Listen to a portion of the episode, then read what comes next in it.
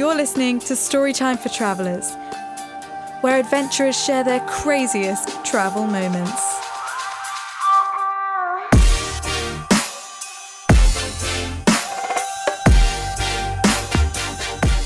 Welcome back to the podcast. I'm super excited about our guest on this episode. This woman is such an inspiration and has some of the best stories from her travels. It's the lovely Katie Johnson. Katie is a model, actress, and the founder of her non-profit organisation, One Model Mission. She's visiting every country in the world, that's one hundred ninety-six countries, interviewing women of all cultures and redefining the perception of true beauty. Her aim is to highlight the misconceptions of beauty around the world and create a documentary series showcasing the struggles of being a woman in different societies. She's currently on country number seventy-two and has already interviewed fifty-seven amazing women. Katie grew up in a small town in Iowa in the U S. She didn't get the opportunity to travel much in her childhood and went through struggles with depression and anorexia in her teenage years. Body image, particularly in the entertainment industry in Hollywood, is still something that she struggles with. But these challenges have been the fuel to her fire for her to strive for women's equality and empowerment. Katie's first taste of travel was when she moved to South Africa in two thousand eleven to film Clifton Shores. She then moved to Scotland, France, England and Portugal, and through her project One Model Mission, she hopes to combine her passion for travel with her purpose to find true beauty in women around the world and learn what beauty means to them in different cultures and societies. In our conversation, we chat getting locked in a mosque in Bosnia, being rescued after blowing two tyres by a family in Tbilisi, and getting picked up while hitchhiking by the winner of The Voice in Kazakhstan, plus loads more. I hope you enjoy our conversation.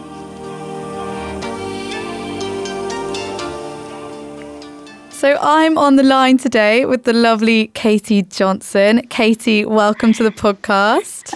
Uh, thank you. Thanks for having me. I'm honored. Thank you.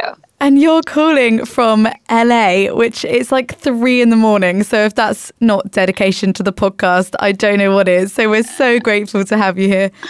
Oh, no, thank you. I'm such a night owl anyway. So, I mean, I would probably be up anyways. So it worked out. Yeah, it's amazing. Um, so I want to ask you, out of all of the women around the world that you've interviewed for the project you're doing, is there kind of one person that stands out who was particularly inspiring or had a great story? Oh my gosh, that's so hard because all the girls were so unique in so many ways, and I felt like so many of them had went through so much. But I would say one of my favorite interviews was probably a girl named Christina in Skopje, Macedonia. Um, and she had went through so much, um, you know, kind of growing up. She had no money. Um, her parents... Her father was very abusive to her mother. And, you know, kind of in the Balkan region, it's, you know, the women put up with a lot of stuff from their husbands, and divorce isn't really like an option for them. So, um, you know, she was subjected to a lot of abuse, a lot of violence growing up. And finally, the mother left the husband, but then the mother's parents um, actually turned on them as well. And her dad threatened to kill them, and they had to go into hiding. Oh, and my gosh. It was just, yeah, it was a really crazy story. And she, you know, I mean, she's okay now. She's doing great. But for a long time, she was always scared. She was paranoid. She was depressed. You know, she didn't have her father in her life. She didn't have her grand, her, well, either of her grandparents, even her maternal grandfather or grandmother. So she really only had her mom, and they really struggled. And and now she's like really successful, and she works at this marketing company. And yeah, she was just, I don't know, she has such a good head on her shoulders, and really just, there was something about her that I just really loved. Yeah, no, you must have been so kind of hard to hear her story, but also so interesting that you actually get to speak to these these people who've been through so much and tell their stories and see that they've come out the other side, which is so inspiring. Absolutely. Yeah. I mean, it's really incredible. And I, you know, when I started this project, I kind of knew that there were going to be girls that, you know, have been through tough, t- tough times.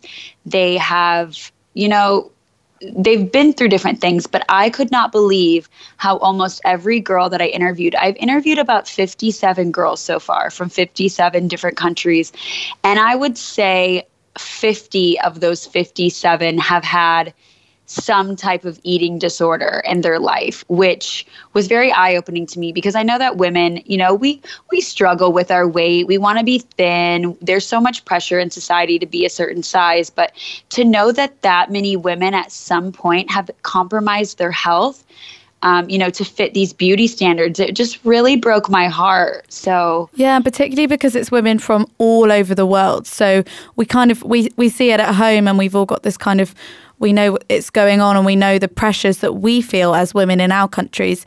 But highlighting the fact that women in all of these different countries are facing the same problems when it comes to beauty and beauty standards.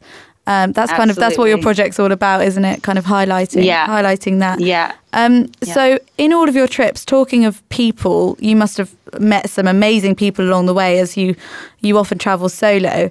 Um, has yeah. there been a time when you've had to rely on the kindness of strangers or someone helping you out on the way?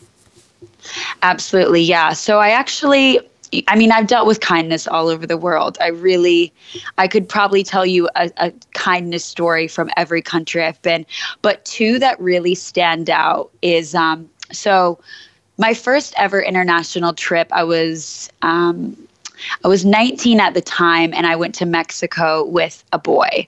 And I was very naive back then, and I didn't realize that if a boy takes you on a trip, it's kind of one of those things, like, you're kind of expected to do certain things, right? Like, you know, and I thought this boy just was my friend, and he just liked me, and, you know, it was... So anyways, long story short, we go on this trip together, and he tries it on with me, and I'm I reject him. And he got very angry, and he basically, like, threw me out of the hotel. Oh, my God. And I'm like, what do you want me to do? Because I didn't have any money, you know? Yeah. I, like, and I was, like, a broke college student. So he was like, just figure it out. I don't know. And and so, and he, like, made this whole scene. I mean, there was alcohol involved. That's but horrible. It was so crazy. So the hotel, like, gave me an extra room and let me sleep over, but they were like, you have to go in the morning. So the next morning I get a taxi. I barely have any money in my bank account, but I get a taxi to the airport. And like my parents, I don't, I can't even remember if I had told my parents I was going or, but I got to the airport and I just sat down on my suitcase and I started crying. And I'm just like, I have no idea how I'm going to get home, because I got online and flights were like a thousand dollars home. And again, being a broke college student. And so I think I called my parents and they were really angry with me. And they're like, well, you better figure it out. And um, so I'm like, oh my God, I don't know what to do. So I was just sitting there crying, and this man came up to me. He was probably in his late forties, early fifties. And he goes, you know, hi, like, are you okay? And, you know, I kind of told him the story, and he was like, yeah, I have a daughter your age. And he, and I was like, okay. And he's like, you know what, get up, come with me. And he gets on his phone and he calls his assistant, and he's like, hi, you know, Teresa, um, can you book, what's your name? I'm like, oh, Katie Johnson. He's like, can you book Katie Johnson a plane ticket to, he's like, where are you going? I'm like, Des Moines, Iowa, which is like the middle of nowhere, kind of. Yeah. So he's like, he was like, um, can you book her to Des Moines, Iowa for right now? Like the next flight out of Cabo. Aww. I was in Cabo San Lucas. And so long story short, he paid for my, it was like a nine hundred dollars ticket. And he just met me. And I was so thankful. And he was like, look, I have a daughter your age. I would be terrified if my daughter was stuck in Mexico and like a boy had left her there. You know, just get home safe and like never go on a trip with a guy again. Like know that, you know, that's what's expected. And I'm like, okay. So wow, that was that was really yeah. special. Yeah. Yeah. yeah. And the so, kindness kindness of strangers, I think often when you're on your own traveling and again, it's, it's, it's sad, but it's often in like difficult situations when things go wrong. People are so, like, the people that you meet, lots of people are so genuinely, like, they will help you. So I think yeah. traveling also kind of teaches you to ask for help as well. Um, no, absolutely. But yeah, no, that's a that's crazy absolutely. example and such a difficult situation for you to be in, but amazing that he helped you out and got you home. Um, I also yeah. wanted to ask about any weird experiences. So something that happened on a trip that you didn't expect to happen. When I was in Kazakhstan, um, I went for Thanksgiving. It was really weird because in America, Thanksgiving is a big deal. And people were like, oh, are you going home for Thanksgiving? I'm like, nah, I'm going to Kazakhstan. um, so very random. But I went there and I saw, while I was there, I saw everyone hitchhiking. Like there was just people in the road all the time hitchhiking. So I asked somebody and they were like, oh, no, it's normal. It's safe. People literally hitchhike to work every day. And so I'm like, okay. So anyways, I go, I take an Uber to this famous um, like sledding hill or ski hill. And then by the time I get up there, I can't get an Uber down because I had no reception. And Ubers apparently don't go all the way up there. So even though one had dropped me off. Um, so I'm like, oh my gosh, what am I going to do? It's getting dark. So I just start walking down the hill and I'm thinking, well, hopefully, you know, I get back before it gets like too dark. And this um, Range Rover pulls over with these three guys, and one of them could speak a bit of English. And they were like, oh, because I just started hitchhiking. I put my thumb out. I'm like, oh, let's just try it. And like, if they look sketchy, I won't get in. Yeah, I thought, well, if they look sketchy, I won't get in. But, you know, we'll see.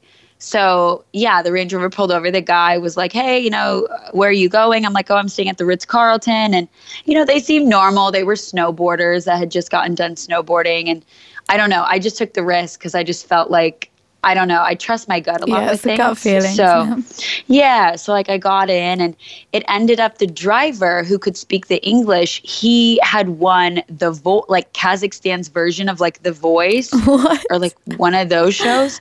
So, it was so random because, and then I, like, looked him up, and he was, like, famous in Kazakhstan. That's and I'm just so like, cool. Oh, my gosh. What are the odds of that? Yeah. So, you literally got in a car with random people and it ended up being someone famous in Kaz- Kazakhstan. That's crazy. Yeah, I know. Like, truly, what are the odds? Like, my one experience hitchhiking, and it's a nice person, it's not a psychopath, and it's like a famous person that I think, like, he, everyone loved him when he won that show. So he had a good voice, I guess. That's Likeable. Really cool. That's just like a bucket. Well, it's like a bucket list thing that should not be like, no one would know that's on your bucket list. But now you can know, write it on yeah. and tick it off. That's what I always do. Definitely. Um, so, so funny. On the Storytime for Travelers podcast, we ask every one of our guests to tell us about a pinch me moment in one of their trips. So this is a moment where you look around and just think, wow, I can't believe that I'm seeing this. So can you share a pinch me moment from one of your trips? Gosh, it's tough because, yeah, I've had so many, and so many are so special and unique in their own ways. But I would say one for me was probably my first solo trip. Um, I went to Thailand. I went to Chiang Mai, and I was at this temple, and everything was made of gold. And I had never really been to, well, I hadn't been to Asia before, and I hadn't been to a temple before. And you know how grand they are, and they're all made of gold, and they're just really beautiful. And um, and I was just kind of looking at that thinking, holy cow, I, I came on this trip by myself.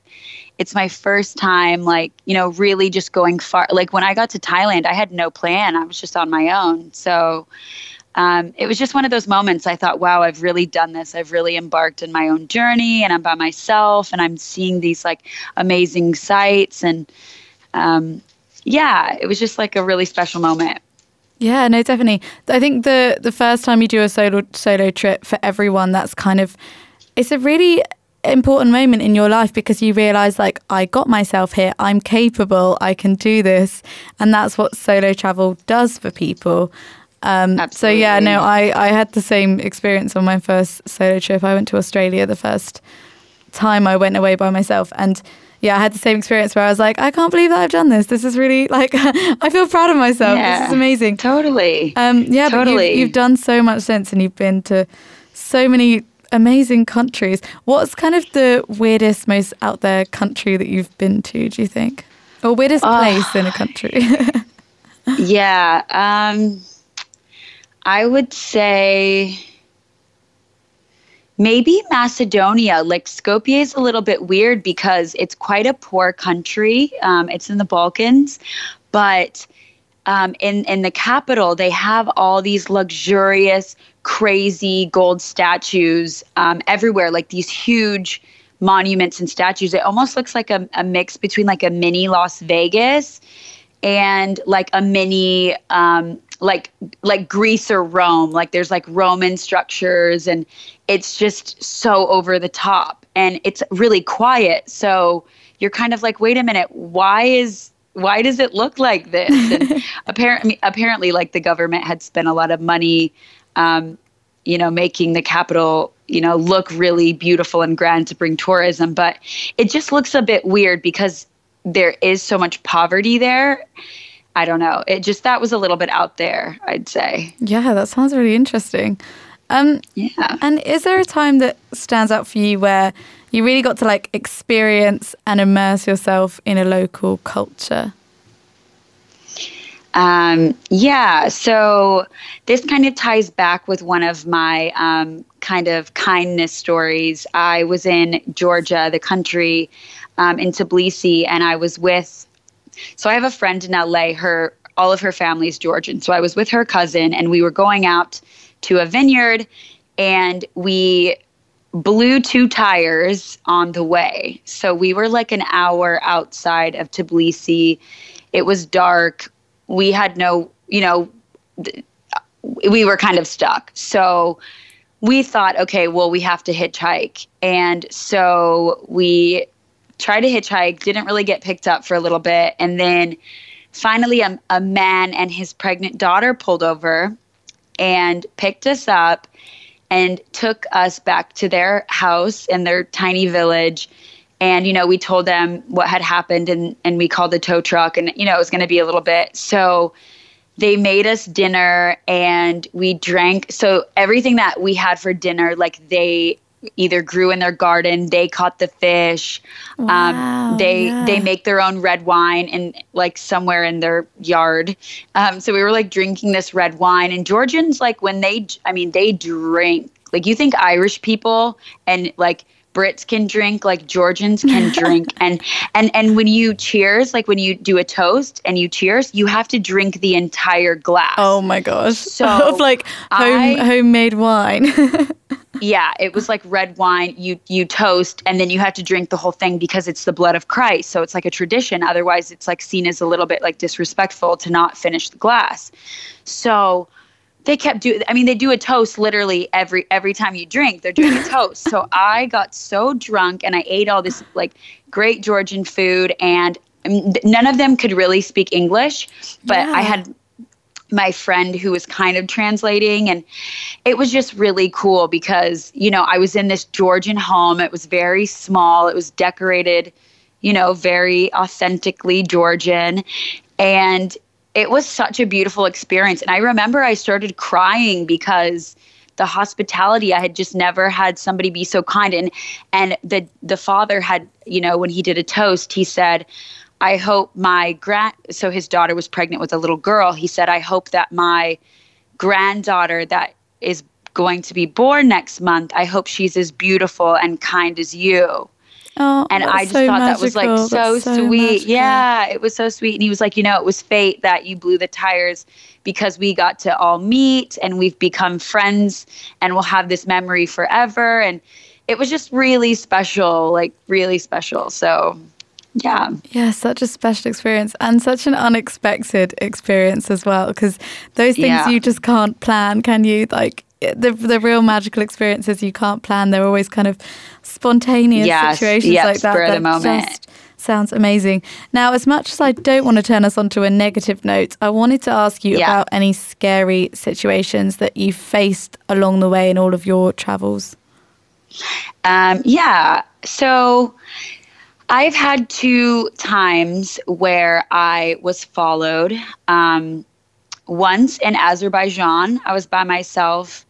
and a man approached me and asked to take a photo of me. Now, this doesn't really worry me because I've been to a lot of countries where, you know, they don't really see blonde hair, long blonde hair and blue eyes. So I thought, okay, no problem. Then he kept taking photos, and then he wanted to take selfies. Okay, no problem. But then it kind of got a little bit aggressive and almost like it just didn't feel good anymore. So I kind of was like, okay, yeah, no more pictures. And so I kind of started walking away, and he would follow me. And then I'd walk to the other side of the park. And this was in the day. Mm. And um, and I thought, maybe I'm being paranoid. Maybe he's not following me. So I was like purposely kind of walking in a little bit of an erratic way just to see if he would follow. And of course he did. And I just thought, okay, this guy is actually following me. So I started walking back to my hotel. And again, he starts walking back in my direction as well. So I actually got my phone and I started videoing with him behind. I was like selfie mode with him behind me. And I'm like, listen, I'm in Azerbaijan. I'm in Baku. I'm walking back to the Fairmont. If I get taken, this is the guy. He's around five foot eight. He looks Eastern European, maybe Ukrainian. He's been asking me to take photos on a phone from, you know, nineteen ninety-nine, a oh burner phone. God. I don't know. I was making assumptions a little bit, but it just got really creepy. And so I just ended up running back to my hotel, and um, and I didn't see him again, which which was good. And then another time, similar situation. I was walking around Prague um, at night, and I noticed a man kept following me again. So I ran to my hotel. And, and at that point, I was staying in kind of a smaller boutique hotel.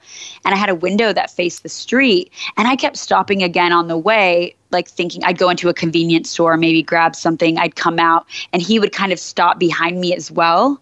So I'm like, okay, this guy's definitely following me. And he had asked me previously, he, he was like, oh, are you Russian? And I just shook my head and walked away. And so anyways, I go up into my room and I look out my hotel window, and he is down there looking up at the hotel windows. And I'm oh, just like, so oh my weird. gosh, he was that's definitely so following me. But then I just, you know, I left it. I was fine. I was safe in my hotel room. So that's really the only thing that I've ever had is, um, is probably, you know, being followed, except for, I guess I was in Rio just a few months ago, and I got an Uber. I was coming down from Christ Redeemer, and I got an Uber, and um, for some reason, like the Uber driver kind of took me a weird way. I think maybe it was one of those, like, I'm going to take the longer route to yeah, like make more money. Uh, yeah, make the meter go. But he like took me like to these favelas, and I started panicking because I'm like, oh my God, oh my God, this is like what, like this is a bad situation.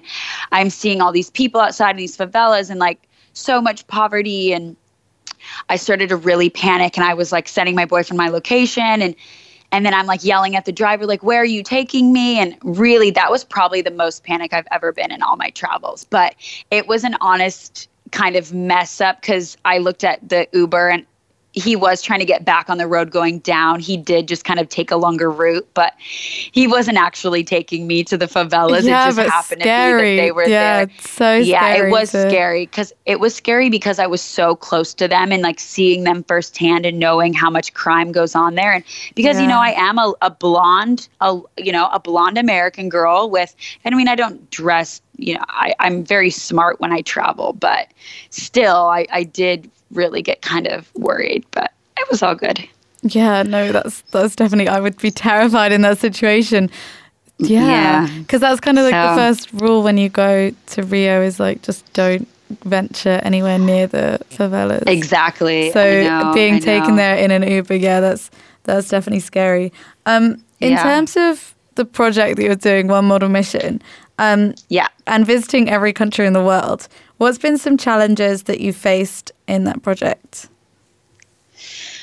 Um, well, I mean, I'd say the huge one is financing, but um, yeah. but obviously that's kind of, I, I mean, I'm working on getting my, you know, trailer together for investors. But no, I would say um, just kind of planning the more dangerous countries.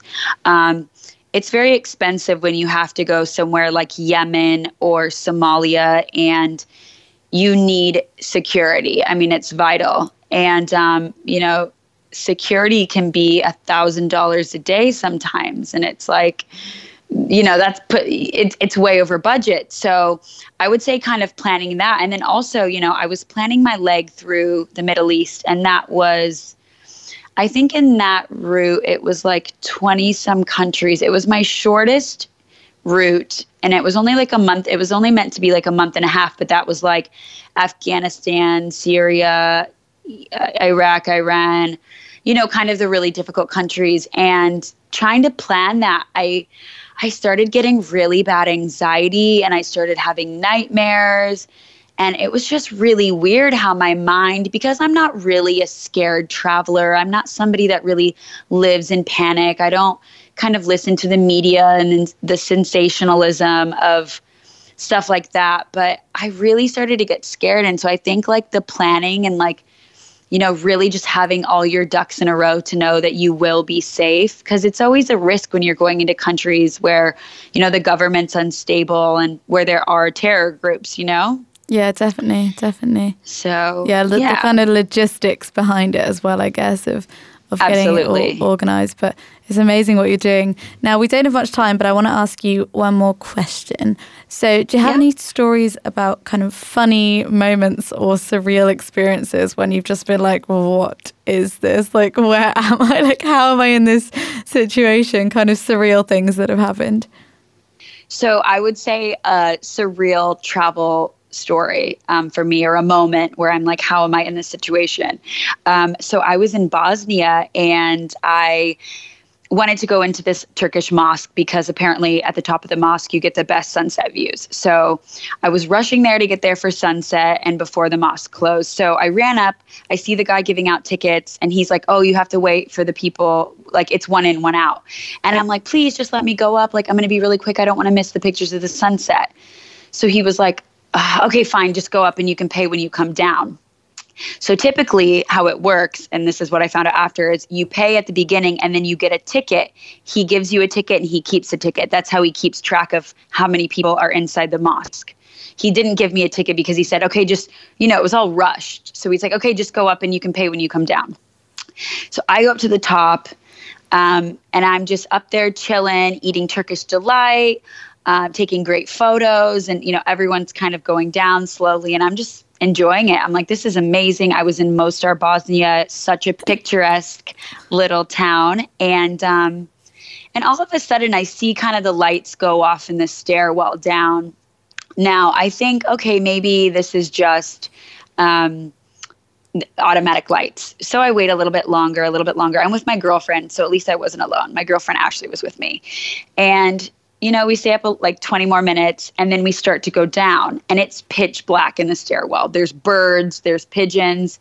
And I'm like, babe, this is weird. Like, it's so dark. And she was like, oh, it's fine. And so we were using our iPhone flashlights to see. And, you know, those are like spiral, really narrow spiral staircases down the, you know, the long towers. So we get to the middle room, all the lights are off. So I'm like, babe, I, I think we're locked in. She's like, no, no, it's fine. We're not, we're not. And then I'm like, no, we are. So I start going down the staircase, and I'm just thinking, please be wrong, Katie, please be wrong. Please not be not locked in. So I get down to the bottom. Sure enough, the door is chained, like shut. Oh, no. All the windows are shut and locked. The mosque is closed. It's nighttime. And I'm just like, oh my God. And I start to really panic. I had all these things going through my head, and, oh, and then prayer time was happening. And no one was there praying at first, because I, I guess people don't really use that mosque to pray. So I'm like, oh my gosh, Ashley, we're going to be stuck in here all night. I had to pee. I was hungry.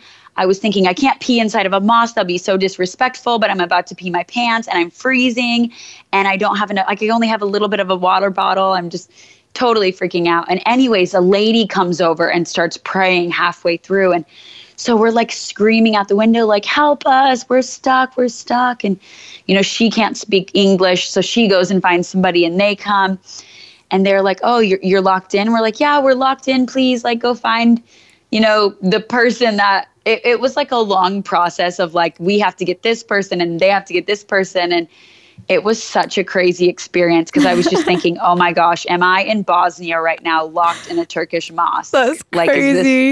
Is this, is this happening to me? And Anyways, um, I mean, we were fine. They they had found the guy at another mosque. He was praying, so they had to interrupt his prayer time. And he brought the keys, and um, yeah, he unlocked the door and freed us after like an hour. Oh, but I gosh. actually have all the footage yeah. of it because because I film. I was like, well, my phone was dead, but I had my you know my D S L R, so I thought, well, you know what? I'm just going to film this because this is going to make great footage one yeah, day. Yeah, definitely. That's so, oh God, that's such a crazy thing to happen.